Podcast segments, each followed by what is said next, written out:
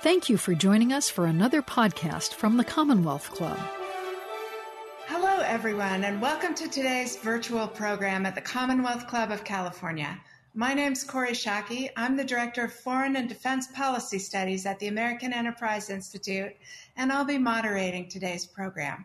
Today, I'm excited to be joined by my friends Peter Baker and Susan, Glass- Susan Glasser, co authors of the new book, The Man Who Ran Washington the Life and Times of James A. Baker III. When discussing the transformation of the Republican Party from the 1970s to modern conservatism, James A. Baker III is an important part of the story. Baker was the right hand man of Presidents Ronald Reagan and George H.W. Bush, serving as White House Chief of Staff for President Reagan and both Chief of Staff and Secretary of State for President Bush. But Baker's life and rise in politics isn't well documented, leading this terrific husband and wife team of Peter Baker and Susan Glasser to write his story. Peter is the current White House correspondent for the New York Times, where he's covered the presidencies of Donald Trump, Barack Obama, George W. Bush, and Bill Clinton. Susan Glasser is a longtime former journalist at the Washington Post and the author of the important column Letter from Trump's Washington in the New Yorker. This couple's written together before. You can read more about Vladimir Putin in their 2005 book, Kremlin Rising. We'll be discussing a lot in the next hour, and I want to ask for your questions too. So if you're watching along with us, please put your questions in the text chat on YouTube or the comments on Facebook, and we'll be getting to them later in the program. Thank you, Peter and Susan, for joining us. I want to start our conversation by reading a short passage from the book and, and then ask you to expand on it. You write, in a city full of ambition, where everyone saw himself as the next Kissinger or at least the next Bush, the corporate lawyer from Texas had somehow managed the impossible, going from obscure to insider in the blink of an eye start us out by by telling us how does he pull that magic trick? Well, you know, you're right to, to start it there because I think one of the things we discovered in doing this book, Kori, and thank you so much for doing this into the Commonwealth Club. One of the things we discovered in working on this is that Jim Baker really was this accidental superstar uh, uh, of Washington. You know, we're familiar with his incredible resume, uh, but not so much of the how he got there and how uh, unlikely it was. He, in some ways, was the world's most successful mid-career switch. Right? He was, you know, 40 years old by the time he came to Washington. Uh, you know, really, that was a product of, uh, you know, the fact that he had this best friend from the tennis courts of the Houston Country Club, who happened to be named George Herbert Walker Bush and uh, actually the family tragedy that uh, the death of his first wife of cancer at a very young age. Uh, and those two things led him on a very different path than the sort of uh, corporate lawyer in a very constrained, very elite world of uh, Houston corporate lawyers. Uh, and he ended up in Washington where the opportunity was laid bare before him in part again because of this incredible accident of timing Watergate was like a neutron bomb that sort of eliminated the uh, existing ruling class of the Republican Party. And uh, it led to enormous opportunities for someone like a Jim Baker who landed in this obscure appointment at the Commerce Department, which is not the center of the action then or now or ever, actually, in Washington. and he gets there, uh, and within one year, he's running President Jerry Ford's campaign for president. Uh, this has never happened before, obviously, uh, and it speaks to uh, this story of this man that we discovered is really sort of a series of progressively bigger and bigger playing fields on which he thrived, and yet uh, he might never have known that. He might have simply lived out his whole life as his father, grandfather, and great grandfather had before him, uh, living a life of, of privilege and discipline in Houston.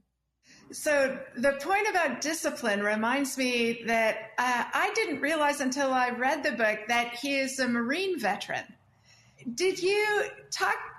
In what way did his military service, if any at all, um, affect how he viewed Washington and the policymaking process? Yeah, no, I think it was actually a critical moment in his life growing up. He didn't serve in combat, and he only served a two-year hitch. He was, you know, he came of age at the Korean War, and he was at Princeton University, and all of his friends were trying to figure out, oh my gosh, you know, how do we get out of service if we can? I mean, there wasn't a question of dodging uh, service, but you know, if you're going to go in, what did you want to do? What could you do that would make your assignment better? He went into um, uh, the Marines and ended up serving, as he says, he served the Korean War uh, in the Mediterranean on a ship uh, there, where obviously they saw, saw, no combat. But it was, I think, a moment of, of, of growing up. You know, at Princeton, he was kind of a ne'er do well to some extent. I mean, he was a member of uh, the right hand club that wasn't the right wing club. It wasn't actually a commentary on his politics. It was a commentary on what you did to get your beer to your to your mouth. He was a you know tennis player and a rugby player, and he was you know he dated this uh, young beautiful woman he met in, in on the beach and he wasn't a great student. And I think that it was really the Marines that kind of turned things around for him and taught him discipline in the, in the way that his father would have wanted him to, to be disciplined. And, uh, you know, it was a critical moment. He, he identified with other Marines for the rest of his life. When he was Secretary of State, the Commandant of the Marine Corps came in to visit him one day and gave him some business cards. And the business card said, James A. Baker III, uh, Marine, and also Secretary of State. That's wonderful. It also seems to me this may be one point of connection between him and George Shultz. I was thinking as I read the book that uh, I can't think of any two people who had had such a wide diversity of high level government appointments as the two of them. Uh, so, uh, for for folks who haven't yet read the book, talk through all of the high level uh, departmental jobs that Secretary Baker had? Well, there are an awful lot of them. And what, what's so unusual about him really is that once he came to Washington, he combined a portfolio of politics and policy making at the highest level in a way that is really unusual and almost unduplicable uh, in, in the world we live in today. So, you know, he was, uh, I think, first and foremost, a really brilliant uh, political campaign manager, and he ran five different national presidential campaigns, uh, which again is sort of unheard of. Uh, we tend to celebrate somebody who wins one or two of those. I mean, they become household names, you know, James Carville and David Axelrod and, you know, Karl Rove, but uh, he did that. And he also was the gold standard for White House chief of staff, uh, widely considered. Uh, Democrats, as much as Republicans, are extremely interested in understanding the secrets of uh, how Baker did it in Reagan's White House.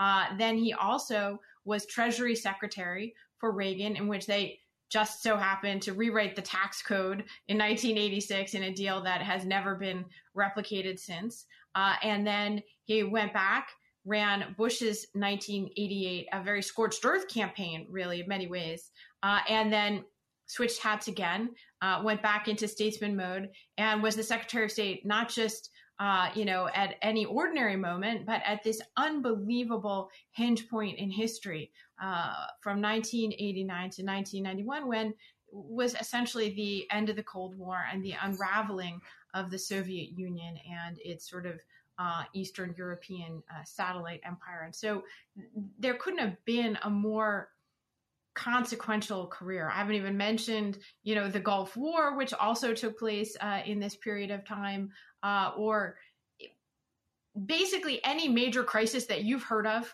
uh, you know, from the end of Watergate to the end of the Cold War. Uh, Baker was there in the middle of it. And then this fascinating postscript in 2000 when he was essentially the key player uh, in the Florida recount for his friend's son, George W. Bush, uh, that, as we all know, uh, uh led to Bush getting the presidency. So, you know, it's just a, a breathtaking kind of uh, background. Mm-hmm.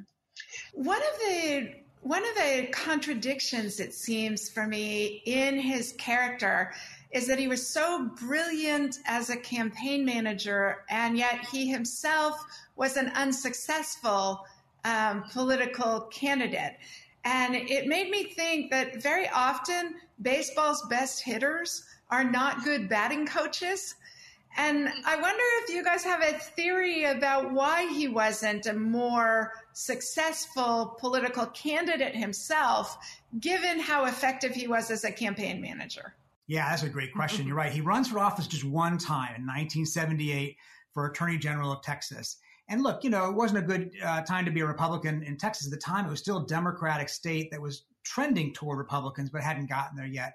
So he had some disadvantages to begin with. But you're right, he wasn't a good retail cam- campaigner. I, we talked with one of the reporters from Houston who covered his campaign. He says, you know, he would fly around uh, on the plane with him from state to state, uh, from city to city in the state, and he would he taught Baker how to play gin rummy because there would be these long silences where Baker wouldn't have anything to say, or they would walk through one of these Texas, you know, county fairs, and Baker would just like zip right past all these people without stopping to shake their hand and say, "Hey, I'm Jim Baker." But he'd head straight to the tent where the county judge was, and he'd, you know, he knew how to work the county judge, right? So Baker was a backroom guy. He knew how to work the levers of of, of government and power, but he wasn't a baby kisser. He wasn't a backslapper in the in the public sort of way. That was his friend George Bush, and I think he learned from 1978 that his place was at the side of a candidate like George Bush, who would be out there in front but didn't mean he ever completely gave up. He thought about running in 1996 uh, and ultimately decided for president, but ultimately decided not to. I think he decided that his, his strength was being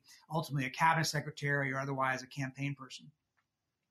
Speaking of his strengths, the part of the book where you both describe uh, how he handles Attorney General Ed Meese in the Reagan administration, I thought was such a virtuoso um, illustration of what Baker was brilliant at.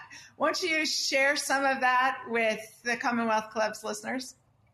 Well, you know, you're right. This is sort of the quintessential Baker power move, uh, and you know, studied by aspiring power brokers for uh, generations to come. In fact, uh, what happened was really kind of extraordinary, right? Baker had been George W. Bush, H. W. Bush's guy in the 1980 campaign, and for Reagan having won to invite him in to the inner circle uh, where he was viewed very suspiciously, uh, spoke volumes about the perceived competence uh, that they were so eager to hire. So Baker comes in as White House chief of staff, and Ed Meese, he's been the keeper of the ideological flame uh, for Reagan in California. The Reagan Revolution is in part, uh, you know, his, but he was also famously disorganized. Uh, you know, they referred to his briefcase as the place where papers go to die, and I think other people around Reagan thought this will be a disaster uh, if we have this guy as chief of staff. So they engineered uh, this move whereby Baker, who had so impressed him, uh, them, uh, would uh, become the the main guy. But that didn't go over well, and Reagan was very conflict averse, and he basically said, "Well, you work it out with with Ed." And so there was this. It was called the troika. It was Meese and Baker and Mike Deaver, uh, sort of the image maker, body man, uh, as the third member. And Baker had to awkwardly sit down with Meese right after the November 1980 election and actually divvy up responsibilities. And, uh, you know, Meese thought he was getting the better of it and he asked for uh, things like a prestigious title. Uh, and he wanted to be uh, equivalent to a cabinet member. And he wanted to have a nice name. Uh, he wanted to have a grand office that Henry Kissinger had sat in. Uh, and Jim Baker, you know, he just played him. He said, Yeah, absolutely. Let's just write that down. That's fine. I'll just take care of some of the, you know, administrative matters like you know personnel and communications and legislative affairs and you know I'll, I'll sit in the white house chief of staff's office and you know of course those were all the things that make a difference in the White House, and especially controlling all the paper flow to and from the president. That that is absolutely the way to rule anything in Washington. And then to make it even worse, at the very end, after they had already agreed to this, Meese says, "Oh, one more thing. I would just like to put down that I can have access uh, to any meeting with the president." Uh, Baker says, "Okay, well." That's fine with me. Just for symmetry's sake, let me put that down on my column too. And so, without even realizing it, Meese had traded away his final privilege, which was the right to meet alone with Ronald Reagan. And, and of course, it was a masterful job. We talked to somebody who said from that day forward, every day of the Reagan administration, Jim Baker acquired power and others lost it. I also thought it was such a nice grace note that you recount in the book the way that during um, during high level meetings in the White House, uh, Baker bonded with Meese by both of them writing nasty notes back and forth every time Al Haig was talking. Yeah, they had a shared uh, shared mutual animosity there. That's true. I saw that that you point out in the book that Baker actually kept one of the notes and you found it in his files. And I thought that was, you know, for a relationship with Meese where over time Baker's the one accruing power and he's managed to marginalize Meese to you know, have the joy of of making sport of Al Haig together when Haig clearly knew it too. That comes out in your book. Was was just I thought, wow, that's real artistry. Well, and the artistry too, by the way, goes to this. So Baker respected Meese even if they were rivals, and they were rivals. There were some pretty tough moments. Baker at one point referred to him as the popping, what was it, the popping fresh doughboy, doughboy right? The Pillsbury Pillsbury doughboy. doughboy sorry, and Meese uh, is part of a cabal that torches uh, Baker's attempt to switch to the national security advisor job. But you know when it was all said and done.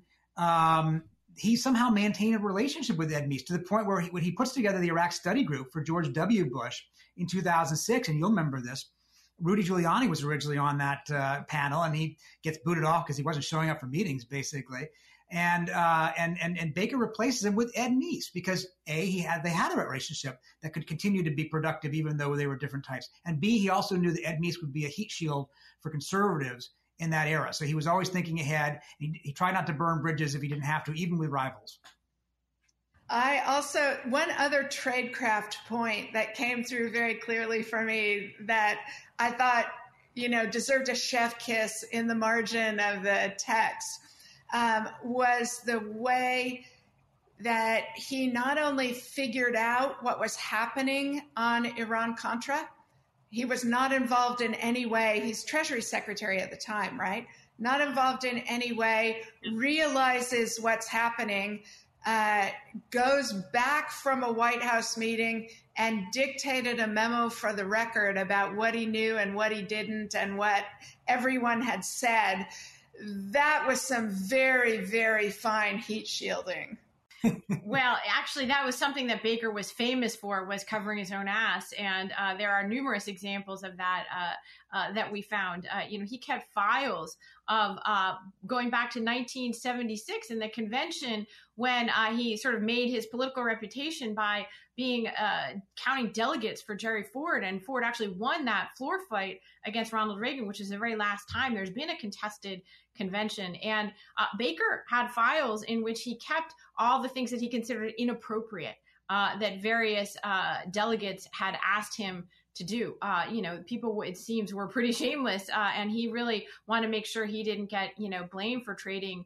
Uh, improperly trading favors, although he pushed it right up to the edge with some of the things. I personally couldn't tell the difference between what he thought was okay, like giving somebody a ticket to a state dinner, and what wasn't okay. But um, so I had the same reaction reading the book.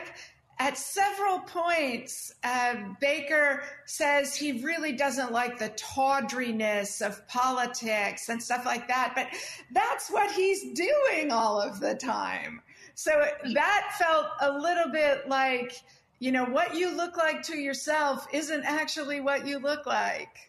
But there, say you're right about that, and I think that mm-hmm. it tells us a lot about the times, though, as well, right? So Baker is, you know, he doesn't shy away from ruthless, cutthroat politics during election years, right? He did oversee the 1988 campaign against Dukakis that involved the Willie Horton uh, case, that involved, you know, talks about the Pledge of Allegiance and patriotism, things that were seen as kind of, you know, in some ways, uh, uh, you know, attacking a man's patriotism like that was seen as kind of low. Baker was fine with that. It, you know, it's a knife fight. You got to do what you got to do to win. But then once it was over, it was over, right? And that's where we're different today. You can say 88 leads to some of our politics today, but 89 doesn't. In 89, as soon as these elections are over, Baker wants to sit down with the Democrats, the ones he just beat, and cut some deals, right, to get things done. In 1983, he sits down with Tip O'Neill to revamp Social Security. 1986, as Susan mentioned, the tax code with the Democrats. 1989, with the Democrats to make the Contra war go away. Today's Washington, unfortunately, I think the governing is about leading into the next campaign Whereas Baker and his generation were looking at the campaign as a way to get to governing. Boy, I think that's a really powerful point. There, your your job covering the White House shows up in spades in your ability to have that kind of deep insight, Peter. I want to drag you to to an area of your exceptional expertise because it was my favorite part of the book. You do such a beautiful job of conjuring up what the end of the Cold War felt like when it was happening. Your descriptions of the two plus four talks and scrambling to figure out what was actually agreed to, you know, phone calls double checking. Did did Gorbachev actually Gorbachev accusing Baker of being a leaker at one like just how tenuous the moment to moment was on a lot of these negotiations comes through so powerfully. And I think the time you two spent um, as correspondents in Moscow really gives a rich feel for the US Soviet conversations. Um, so, congratulations. I think that was one of the original reasons we wanted to do the book, no question. And you could write an, a whole separate book just on this extraordinary period uh, of the end of the Cold War and, you know, seen through the lens of Baker, because uh, in many ways, you know, he he had an ability in politics and in in his whole Washington career to focus pretty ruthlessly on what he saw as the big priority. Uh, and to ignore uh, even many very important subsidiary things. And uh, he and Bush came in and understood that uh, the Soviet Union was the defining challenge for them, uh, foreign policy wise. And uh, they were both relentlessly focused on it, but it wasn't at all clear. Uh, you know, hindsight makes it all seem like inevitable. Uh, but in fact, uh, this is the 30th anniversary, actually, just this week of German reunification. But the truth is, when they came in in January of 1989, nobody expected uh, the wall to fall. Uh, unification seemed like a, a, remote, far off fantasy. In fact, Baker uh, was given a memo by the uh, top European diplomats uh, at the State Department that called it essentially a fantasy. You know, a, a good fantasy, but uh, not one that was likely to come to fruition anytime soon. when when November 9th, 1989 happened and the wall fell, it was a surprise. And yet, within months, uh, Baker had come up with the formulation that became the structure, the, the two plus four structure by which this agreement was negotiated. And I think going back, even though I was familiar with these events, I learned a lot. First of all, uh, that it might not have happened. Uh, and if you think about uh, the fact that only nine months later, Saddam Hussein was invading Kuwait and turning uh, you know, the U.S. attention elsewhere. If you think about the unraveling of Gorbachev's own uh, political situation inside the Soviet Union, which was happening so rapidly. He faced the prospect of a coup, which then actually happened by hardliners. You know, so it really was this rare window. And because there was no U.S. government plan, they had to make one on the fly. And actually, we reconstruct, you talk about these negotiations. You know, first of all, the Germans uh, were not the only obstacle here, uh, or the Soviets, but the French and the British. Margaret Thatcher uh, was very dubious about this and not a big fan of Baker, by the way. And uh, so he also faced pressure from conservatives in the US. And when he went to get this deal, uh, hijacking the Open Skies Treaty, ironically, uh, that was being negotiated in Canada for his sort of like back corridor diplomacy even Bush and Scowcroft back in Washington weren't really behind his plan. And, you know, there's this incredible machination. So again, I, I came away feeling once again that, you know, individuals do play a role in these big, massive uh, events. Uh, and perhaps we're seeing the inverse of that right now in some of the crises that we have in 2020. So I was the NATO desk officer in General Powell's joint staff at that time. And I think about the exquisite work that Secretary Baker did um, in putting together the coalition for the Iraq War, in getting the Soviet leadership to make the joint statement. And I remember thinking in the run up to the 2003 Iraq War, why isn't Secretary Powell traveling all over the world the way Secretary Baker did to get everybody on side? And I was struck in the book at the way you talk about um, Baker flying to Moscow so that he and Shevardnadze can make the joint statement on Iraq together. At one point in the book, you you tally how many trips, something like 258 days of the time he was Secretary of State, he was actually traveling. I think that that's a really important part of why he was so successful. What's your judgment on that? How how much does a Secretary of State actually showing up and standing there on other people's home turf matter for their effectiveness? Well, I think it matters an awful lot. And you remember, uh, Kori, you'll remember this really well. Of course, Secretary Powell was once asked why he didn't travel more during the Bush 43 administration. And he, and he said it's because he had to worry about what was happening back in Washington, right? He had to stay here because he was at war to some extent with Don Rumsfeld and Dick Cheney, and he didn't necessarily have the ear of the president in this in the way he wanted. So he felt like if he was on the road, things could happen while he wasn't paying attention back here. So he was fighting a rear guard action. Jim Baker didn't have that problem. Jim Baker was best friends with his president. The two of them had a bond like no president or secretary of state had ever had in our history, except maybe Thomas Jefferson and James Madison, right? They were personal friends before politics. Bush was the only person Jim Baker told when his wife, his first wife, was dying of cancer. They had a personal bond. So when he left the country and he was in the Middle East or in the Soviet Union or in Europe, he knew that Bush was back home and had his back and that he had Bush's back. And that there's, he always said the line he always gave us and everybody else is, there's no light between me and my president.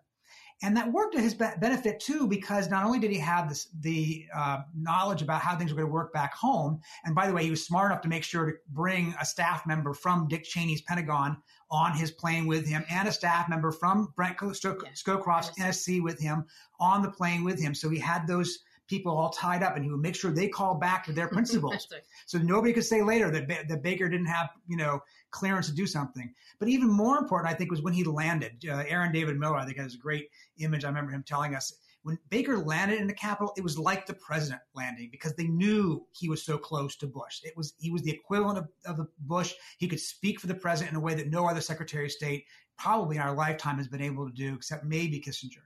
And I think that that's um, spoke to his ability and his capacity that uh, that few of his peers had. Yeah, I I remember at the time I was doing coalition politics in the Joint Staff, and the preparations that Secretary Baker had undertaken. He didn't just show up in Japan and say, "We need your support." Uh, in 1991, he showed up and said, and if you don't feel like you can give military forces, we're going to want you to pay for the undertaking. Uh, and the United States actually turns a profit on the 91 Gulf War because Secretary Baker was so explicit about what different allies would and could contribute to the undertaking. I've never seen, I, I think that's the most extraordinary thing I've ever heard of a Secretary of State being able to pull off.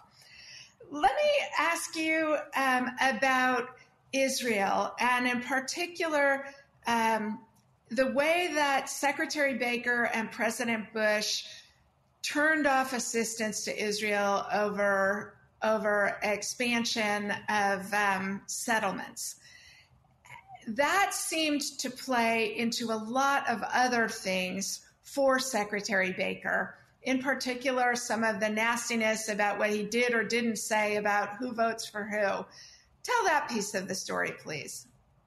Well, there's you're referring specifically to a very famous incident uh, in which he was alleged to have said uh, "fuck the Jews," uh, according to uh, uh, inflammatory headline, uh, you know, that seemed to stem from an Ed Koch column uh, and interestingly enough, it actually it was sort of a kind of a game of telephone. Uh, you know, he later acknowledged that well, there probably was a White House meeting where I said "fuck them," uh, but the them I meant they was AIPAC. Uh, he says, and that they were referring to essentially the powerful sort of Israel lobbyists here in uh, Washington, as opposed to a category of people.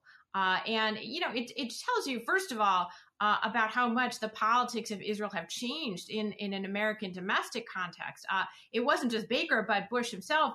They were both extremely uh, uh unhappy with the idea of expanding Israel settlements, uh, thought that it was an enormous obstacle uh, to a peace plan, which was something they both hoped to negotiate. And so, you know, today it would be. It's become almost a new catechism, actually, in the Republican Party to be the opposite, to be more and more supportive uh, of uh, the Israeli right wing government. In fact, there was a young official named Benjamin Netanyahu that uh, Baker had such a contentious relationship with, he actually took the incredible step of banning Netanyahu from the U.S. State Department and declaring him persona non grata. He was not allowed. And Baker's um, East advisors, Dennis Ross, was like tearing their hair out for more than a year to try to get uh, Baker to reverse himself on this. Uh, so, you know, really a lifelong enmity with uh, with Netanyahu, who he thought, you know, had publicly criticized him, uh, and you know he just wasn't going to have any of it. So it's a, it's a, it's a kind of amazing chapter, actually. I like the way in the book you make such a point of his relish at getting people back who he felt had wronged him, like the real genuine satisfaction of, of him over decades um, to be able to do that. Let me ask you to talk about Secretary Baker's role in the 2000 election. And uh, especially since both of you work on contemporary American politics as well. How do you, after telling us about Baker's role in 2000, I'd love to know your thoughts about whether the law, whether there are shadows of what happened in 2000 that we should be thinking about now, as we may be entering into a contested election in 2020. Yeah, that's a great. You're exactly right about that. I mean, Florida seemed all the more relevant today uh, than even when we were writing it. I, I, don't think we thought when we were writing that chapter that it would have such resonance today. But you're right. Jim Baker was picked by George W. Bush to manage the recount in Florida in 2000. And Baker was a lawyer, but it wasn't really the legal skills that he was bringing to the equation. It was the political skills he brought to the equation. And the Democrats told us when we were writing the book that once they knew Baker was appointed to be Bush's guy, they knew they had lost, that, that, that Baker would somehow figure out how to win. And in fact, he did. There's this great scene at the beginning of the recount where he sits down with Warren Christopher, who's another former Secretary of State representing Gore, but not, not a political knife fighter the way Baker is. And Christopher comes all prepared with a very serious sort of Geneva like plan for negotiations. We'll, we can, you know, wise men, we can do it this way. And because now, you know, my candidate won. I'm here to preserve his victory. I'm not here to negotiate.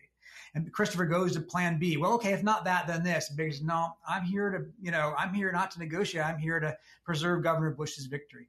And Baker is another, one of the things that tells you about this episode is his willingness to say from the very beginning, we're going to end up in the Supreme Court which goes was anathema to conservative orthodoxy, which says that you don't go to federal courts for state disputes, right? We're federalists. We don't believe in that. Except Baker doesn't sit there and stand on ceremony or on ideology. If you're going to have to go to the Supreme Court to win, that's what you're going to have to do. And that's what they did.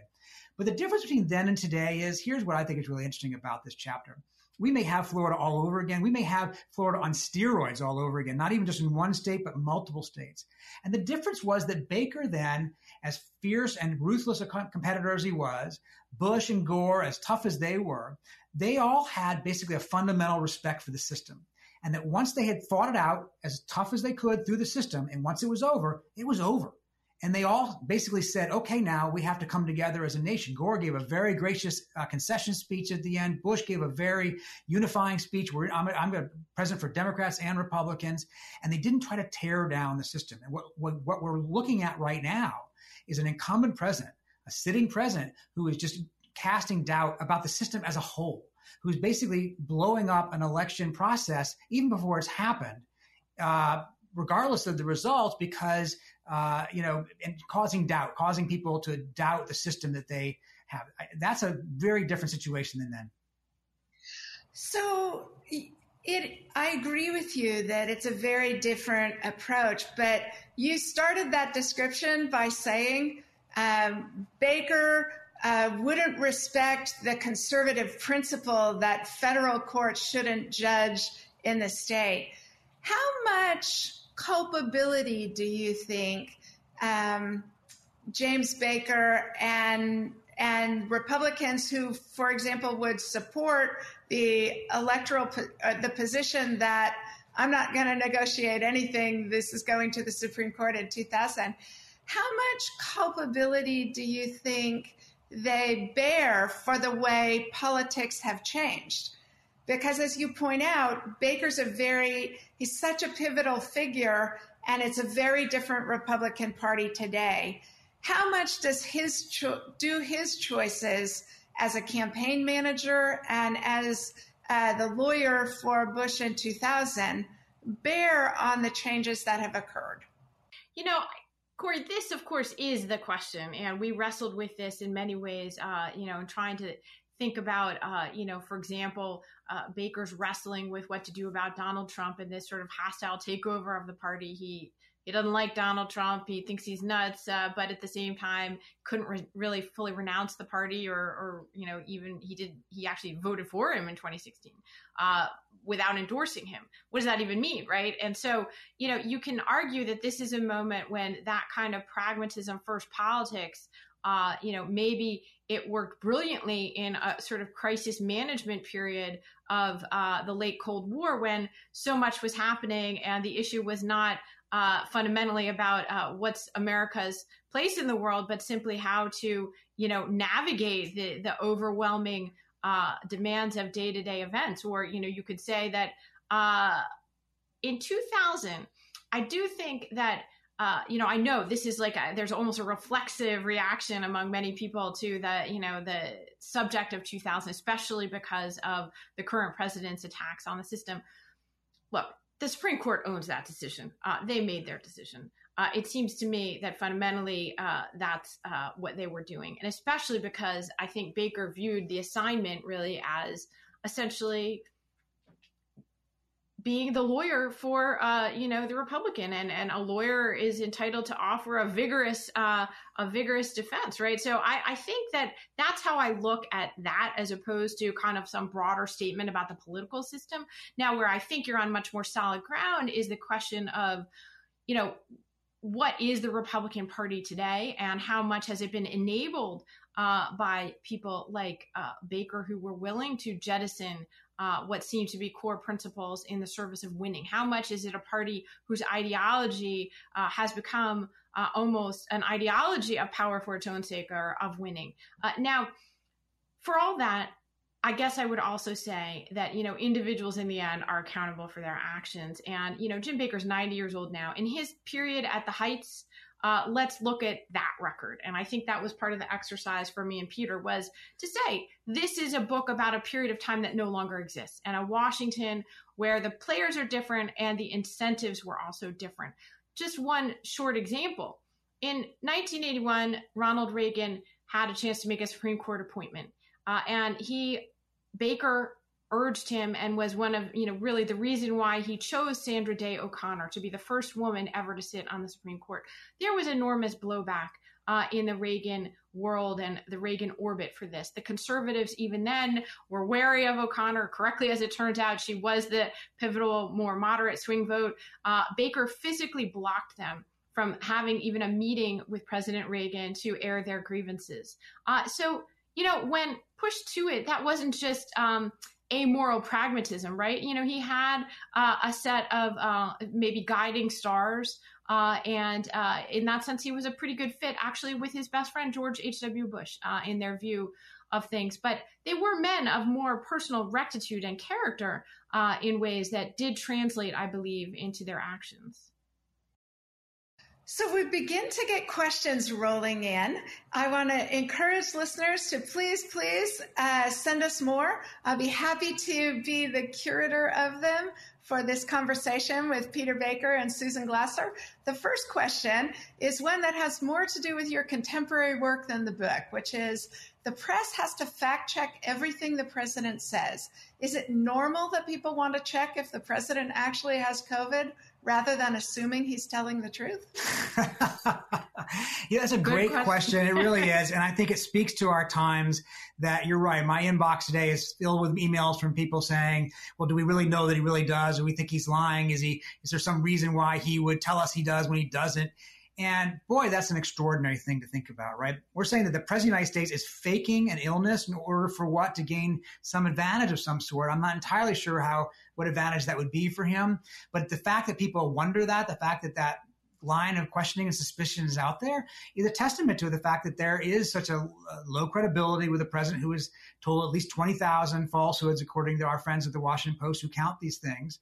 And, you know, and, and, the, and the nature of our times where we have, uh, we traffic in conspiracy theories that once were on the fringes, but now are part of the mainstream conversation because the president of the United States traffics in conspiracy theories. So I think it's sad, unfortunately. We do try to check everything for those who are wondering. We do do our best to fact check everything that is said to us, and uh, we don't have any reason to doubt at this point that there's a, a genuine coronavirus uh, uh, uh, positive test.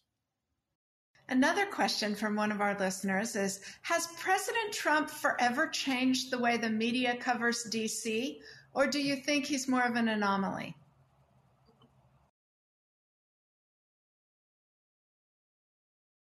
Yeah. A lot of the exercise for Peter and I over the last few years has been uh, trying to identify those areas in which Trump truly is exceptional uh, and you know one of a kind, uh, and or doing things that are uniquely uh, uh, threatening, uh, versus where he is an example of a president, perhaps a particularly contentious, divisive, partisan Republican president, but where he might do you know, the same thing. Uh, the ramming through the appointment of uh, uh, Amy Coney Barrett, for example, whether that happens yet or not is still not 100% clear, it seems to me. But, uh, you know, that one, I think sure she is a, quite possibly would have been nominated by another Republican president.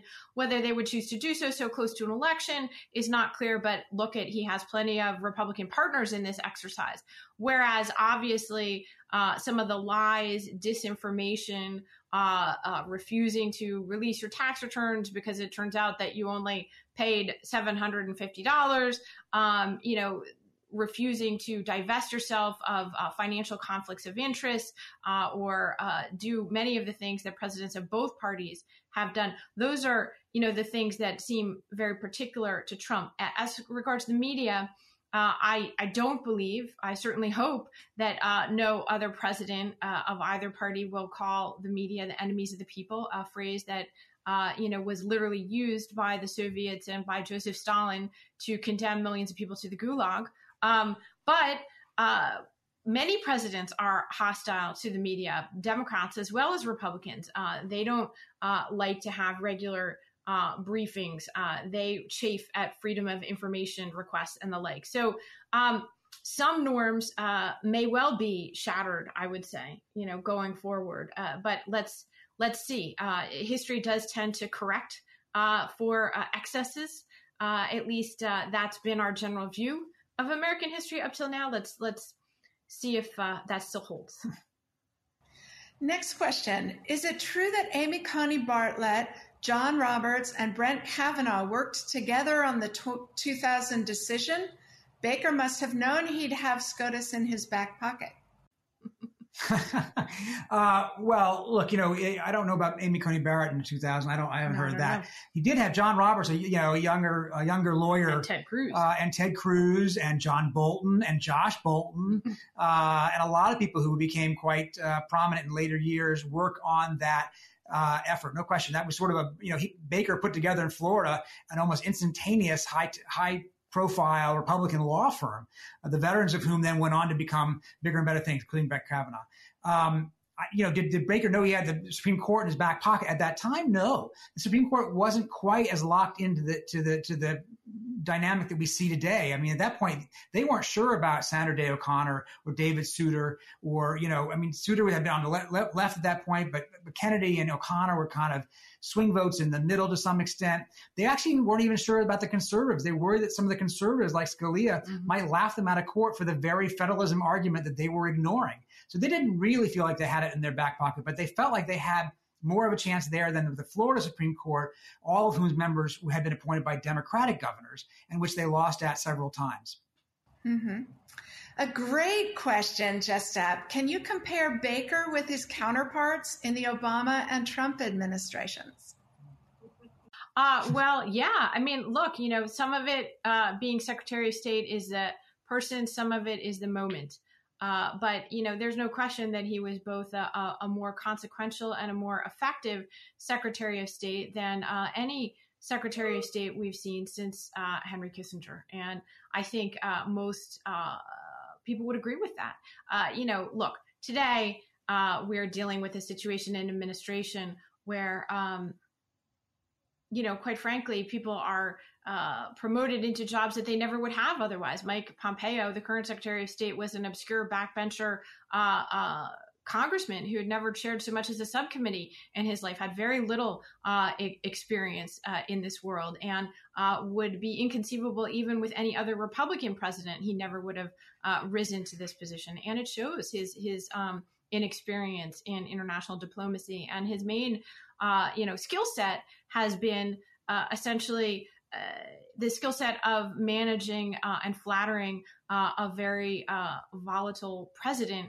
here. You know, he's playing court politics as opposed to international politics in many ways. Uh, and, you know, even if you look at the Obama uh, administration. Obviously, Hillary Clinton and John Kerry were, uh, you know, much more accomplished figures uh, who had much more background. Kerry had been the longtime chairman of the Senate Foreign Relations Committee. you know, Clinton uh, not only a, a, deep study of things, but uh, you know, actually a believer in that Baker method of you know extreme preparation. Of you know, she was knew her brief, shall we say, uh, in a way that sometimes other secretaries of state don't. Um, you know, Obama kept a tight leash, uh, in particular on Hillary. She was constrained. Uh, you know, Obama, in fact, undercut John Kerry at key moments. Uh, you know, in, including perhaps the the most embarrassing moment of their foreign policy, which was the decision to reverse course uh, on uh, Syria, uh, even after Syria had crossed what Obama himself called a red line. Uh, and uh, using chemical weapons on its own people. There was a decision to proceed. Kerry was actually rallying support and on phone calls all day on a famous Friday afternoon when Obama took a walk on the White House lawn and said, no way, I'm not going to do it. So, uh, you know, they face a problem with their president, I think, and also with the moment. Uh, and, um, you know, it's, uh, it's, it's a sign really of uh, a different time where U.S. influence in the world also uh, just isn't what it was at this key moment when it was really sort of the Soviets and the U.S. head to head, Baker and Shevardnadze. Uh, next question is Do you think the next debate should cut off microphones or fact check Trump and Biden in real time? Yeah, it's a great question. Um, a couple of things. One, I would say we're not entirely sure the debate will happen now that the president has this COVID, uh, in, uh, you know, uh, infection. It's very possible that uh, that two weeks away uh, he'll still be in some sort of an isolation. We'll see what happens. Um, if they do go forward, the idea of cutting off microphones seems like an appealing one, and maybe that's something they'll think about. But the truth is, first of all, as the president of the United States, it's really hard to cut off a president of the United States' microphone. Second of all, as Chris Wallace pointed out after the debate the other night, he says even if you cut off his microphone, he's still going to talk, and he's still going to be disruptive on the stage. It might not necessarily solve the problem you're trying to solve. So, you know, it, I, I, don't know they're going to do that. And if they did, I'm not sure it would work, but I understand the, uh, the appeal. Uh, the next question is please comment on James Baker saying that because he's a Republican, he'll vote for Donald Trump, even though he's distressed by Trump's behavior. What about the calculation and rationale for Jim Baker and other traditional Republicans for remaining silent and or supporting the current president? Well, Kori, you know this uh, this world very well yourself in the world of you know the endless sort of angst and, and agonies that have you know taken place among establishment republicans over the last few years as they've wrestled largely unsuccessfully uh, jared kushner recently bragged in an interview with peter that uh, they had accomplished their hostile takeover of the GOP and essentially annihilated all resistance. And as braggadocious as that was, it's it's accurate more or less. And I think our conversations with Jim Baker were kind of a, a window into that, right? Uh, you know, that uh, these folks not only d- don't like Trump, disdain his character. I mean, we've all seen those videos a million times of, you know, Lindsey Graham calling him a kook and um, uh, Ted Cruz saying he's, you know, dangerous and unfit uh, to be the president, and yet look at them, you know, publicly sucking up to him constantly and being his biggest cheerleaders, no matter what norms he's blown through. Uh, you know, Baker hasn't gone to that extreme. He has not gone from anti-Trump to Trumpist. He's not a Trumpist. He he doesn't like Donald Trump. He's made that very clear to us over a long period of time. He does think, you know, he said he thinks he's nuts, he's crazy, he's very offended by the incompetence of the White House. Uh, he is. Yeah, I imagine it's a professional affront to Baker to see people bad at their jobs when he took such care to be excellent at them. So much of it he sees as political malpractice. I mean, I went to see him in January of. Um, 2017, right after Trump was inaugurated, and already, you know, there, it was crazy. Uh, and he was just the, the, tone of like you know offensiveness you know in in his his remarks to me was so he said you know why does he keep talking about mexico's gonna pay for the wall? Mexico isn't gonna pay for the wall. He shouldn't say that. They're never gonna pay for the wall. And again so flash forward to he still even today um, he told us at one point he volunteered that he was considering voting for Baker uh, and uh, sorry for Biden. And then two months later, he said, "No, no, don't say that. I'm a Republican. Even if my party has left me, I haven't left it." Well, he actually got coronavirus uh, this uh, summer, and he's now recovered, thank goodness, which is amazing uh, at age of 90. But he has clearly decided he really doesn't want to talk. Uh, and wade into the endless controversies of the Trump era more we'll see. We're supposed to do um, some book appearances with him next week. Uh, and I imagine, given the response to the book that we've gotten so far, he will be asked uh, about this. Uh, and if he isn't, we'll ask him. so the next question is a really interesting one, I think. Would Secretary Baker's personal and professional qualities be desired or effective today? How do you think he would navigate the politics of today? Yeah, it's a great question. And that's also a breakfast table conversation we've had now for four or five years.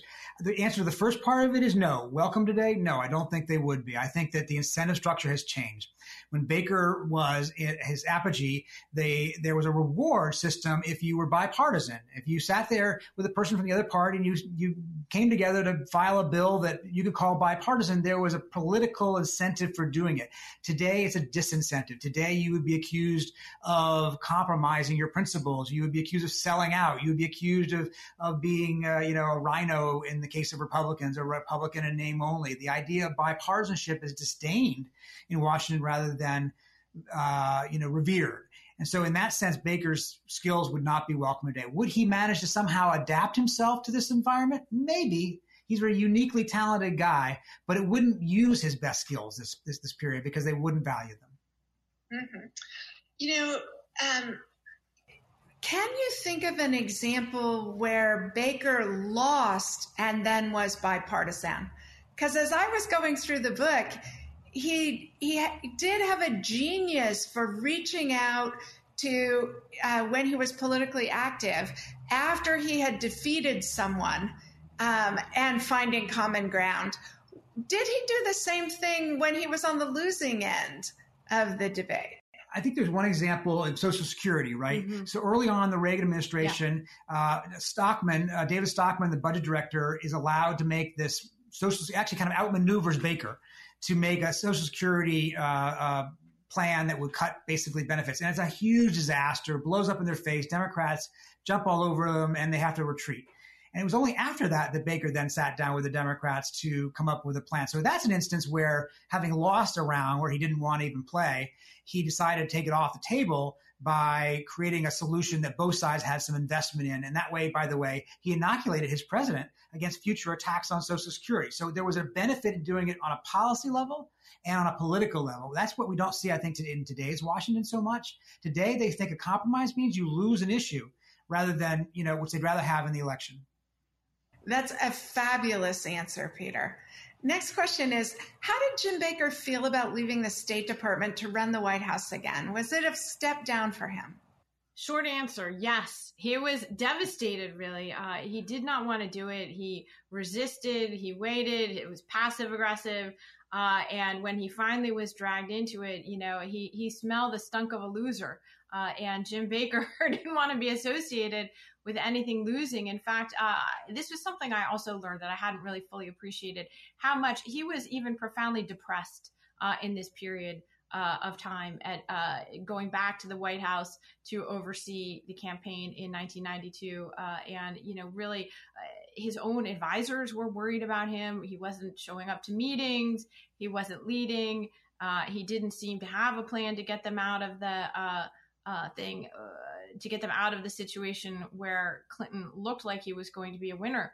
And the Bush family was really quite mad at, at Baker. This was probably the biggest test of his long, decades long friendship and relationship with George Bush. And the defeat, obviously, defeat is, is going to be hard no matter what. Uh, but in this case, Barbara Bush especially, uh, but also George W. Bush, um, I think they really held some hard feelings, uh, specifically directed at Baker, and a sense that he didn't have uh, George's best interests at heart.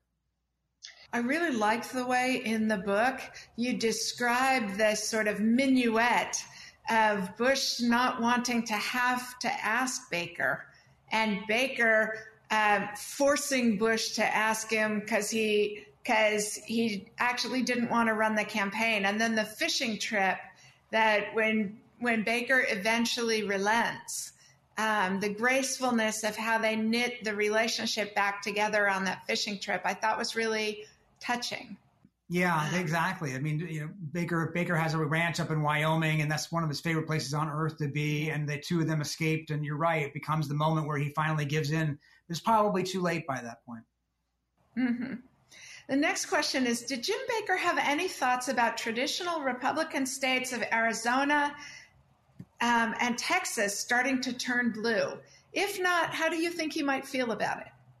Well, you know, we didn't talk to him about that, but remember, he's a product of the last great political realignment in American politics, uh, which was the uh, the Southern strategy, if you will, of uh, you know the sort of Barry Goldwater then Richard Nixon era. Uh, he grew up a Southern Democrat. Uh, uh, not a very attentive one. Barbara Bush used to joke that he, uh, you know, like preferred the opening of hunting season uh, on election day to uh, actually casting his ballot.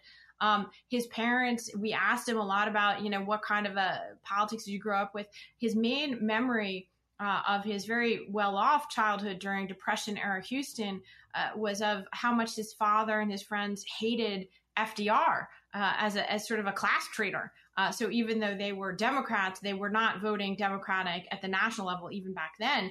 Uh, but Baker identified as a Democrat, and in fact, when George Bush tried to get him into politics, uh, you know, as a Republican, uh, you know, he said, well, you know, there's two problems. Uh, one of which is I'm not actually a Republican. His wife, his first wife who died, uh, Mary Stuart, was uh, was a Republican from the Midwest, and um, you know, she was more active in politics than he was. And you know, I think there was this broad transition uh, in Texas and across the South, and Baker. Uh, you know, he's not transitioning back. Let's put it that way. mm-hmm. And next question is Has there been anyone who's come close to the personal relationship between Baker and Bush? Is the Valerie Jarrett Obama relationship similar? That's a good question. Yeah, they were obviously very tight. He considered Valerie Jarrett to be like a sister, an older sister, and Valerie Jarrett had, in fact, introduced Barack and Michelle Obama to each other. So there's a, there's a real tight knit threesome in a way, a, friendship there, a real family kind of relationship that's different than you see in a lot of White Houses. Of course, Valerie Jarrett wasn't Secretary of State. Uh, but you you could think of some other White Houses with those kind of relationships. Obviously, Jack and Bobby Kennedy uh, were very tight. Uh, there are probably some you know other examples of Republicans who are really tight, but I don't think between a president and a Secretary of State. I think those that relationship is unique. Mm-hmm. And um, but President Bush also had a famously close relationship with National Security Advisor Brent Scowcroft. You talk in the book about some of the frictions between Scowcroft and Baker. Talk a little bit about that. Well, you know, it's really interesting. He was very careful actually with Scowcroft because I think he did understand how close Scowcroft had become to the president. And in some ways, people hold uh, Scowcroft's NSC and the model of this national security team of Baker Dick Cheney at the Pentagon and Scowcroft at the NSC as sort of a model for how to get along uh, with a national security team, unlike the very fractious George W. Bush uh, uh, feuding, uh, you know, Colin Powell and then Condi Rice at state versus uh, Rumsfeld at the Pentagon. You know, that was vicious. Um, so it wasn't like that, but there were natural frictions. And I think it spoke to the fact that Bra- Baker really had become a Washington principal in his own right. You know, the other people were talking about like Valerie Jarrett or, you know, Mac McLarty was Bill Clinton's childhood friend and, and first chief of staff the truth is they had derivative power uh, and they were in the model that's more familiar to washington of the kind of trusted friend slash confidant whereas baker because of his great success in this series of powerful jobs had become a principal in his own right, you know, and I think that grated on Bush. In fact, he used to joke when they would have arguments. First, in the Reagan era, he would say, Well, if you're so smart, you know, how come you're not vice president? Later, he upgraded that and said, Well, if you're so smart, how come you're not president? Uh, and that was when Baker knew to back off, actually, in their argument. So, you know, I think it spoke to the the enormous power and respect he had acquired in his own right, really. So we have time for one last audience question. And it is Will the Democrats ever forgive Mitch McConnell and should they? Are we seeing permanent damage to the Senate in real time? Well, I think what we've seen, unfortunately, is a lot of, you know, one upsmanship every time the Senate uh, changes party control. And each party can point to the other side and say, well, you know what they did, you know what they did back then, and that justifies what we're doing now, right? Oh, well, the Democrats were blocking Bush uh, you know, so that's not really fair. Well, the you know Republicans changed these rules, Democrats changed these rules.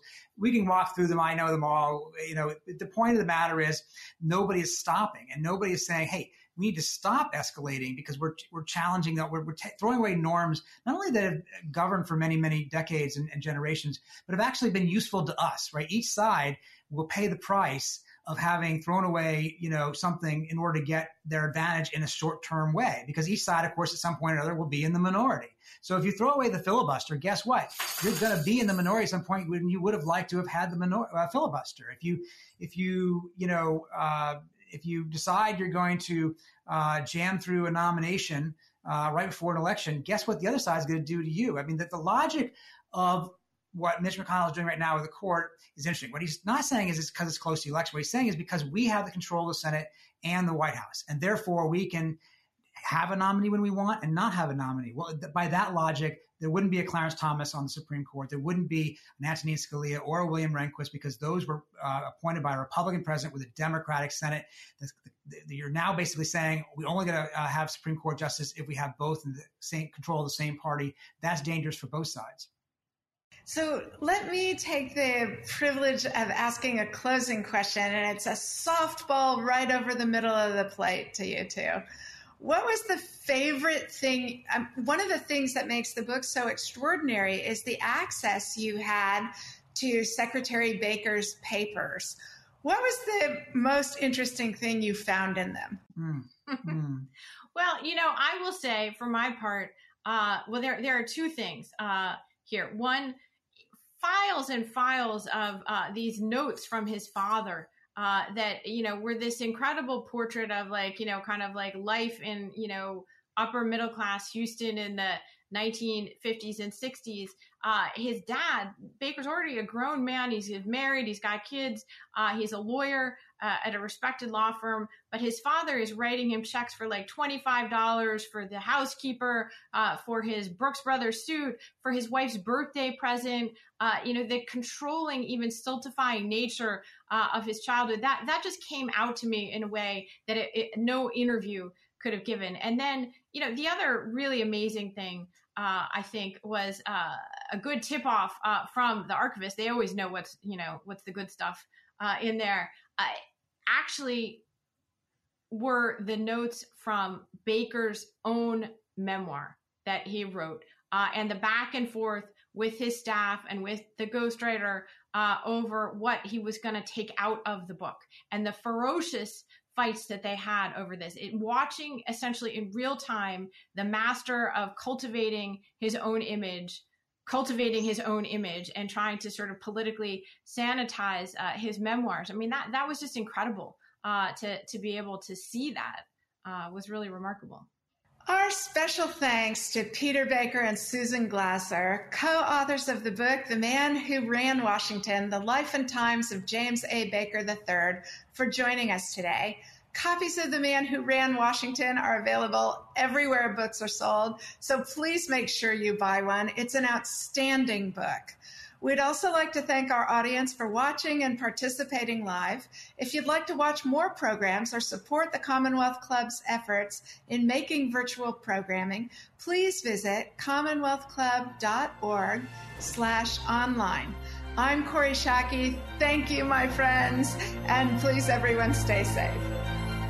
You've been listening to the Commonwealth Club of California. Hear thousands of our podcasts on Apple Podcasts, Google Play, and Stitcher. If you like what you've heard, please consider supporting our work and help us bring 500 programs a year to listeners like you. Go to commonwealthclub.org/donate. Think your way around the world with our travel programs to exciting domestic and international destinations. And when you're in the Bay Area, please join us live at our events. Thank you for listening and for your support.